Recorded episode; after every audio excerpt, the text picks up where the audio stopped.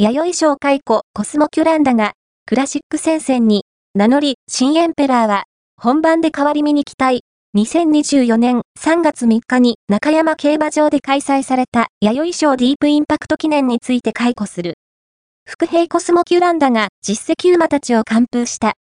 立ち回りがうまく、仕掛けのタイミングも絶妙で、皐月賞でも引き続き買いたくなる内容だった。